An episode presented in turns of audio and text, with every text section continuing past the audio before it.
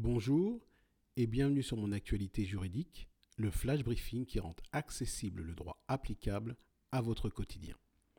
Le terme juridique de la semaine, c'est question prioritaire de constitutionnalité ou QPC. Un vocable entendu à l'occasion de la contestation du délit de violation répétée de confinement mentionné à l'alinéa 4 de l'article L 3136-1 du Code de la santé publique et qui dispose qu'une personne verbalisée à plus de trois reprises dans un délai de 30 jours pour violation des interdictions ou obligations édictées dans le cadre de l'état d'urgence sanitaire encourt jusqu'à six mois d'emprisonnement et 3 750 euros d'amende. Alors, la QPC, c'est quoi? Eh bien, interrogeons la skill mon assistant juridique pour le savoir. Alexa, demande à mon assistant juridique quelle est la définition de QPC.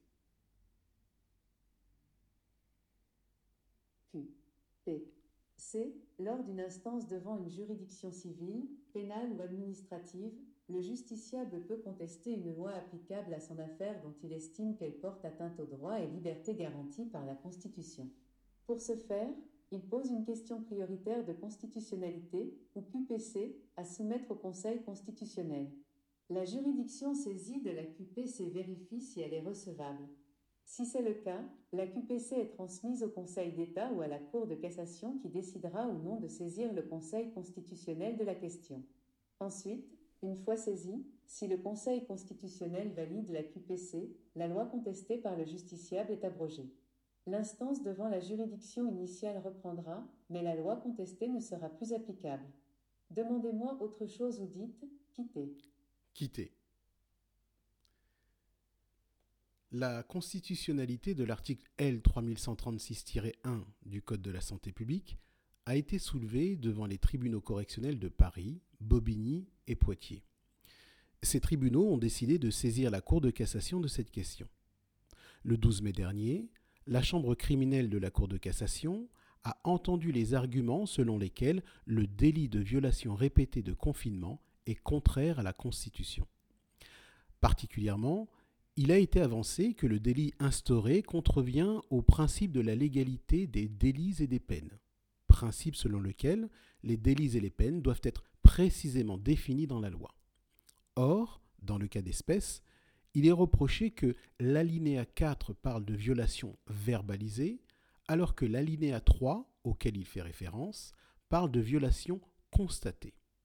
Il est donc reproché que le délit n'est pas suffisamment défini.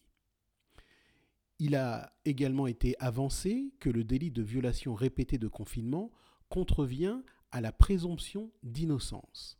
En effet, le délit instituerait une présomption de culpabilité, puisque l'automaticité de l'amende et de la peine de prison instituée fonctionnerait comme en matière de récidive, alors que le paiement d'une amende n'équivaut pas à une reconnaissance de l'infraction. Eh bien, le 13 mai dernier, la Cour de cassation a renvoyé la question prioritaire de constitutionnalité devant le Conseil constitutionnel.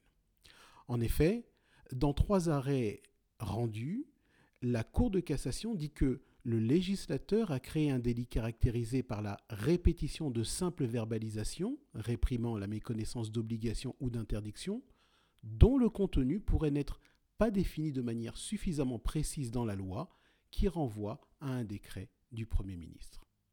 Le Conseil constitutionnel devra donc se prononcer sur cette question.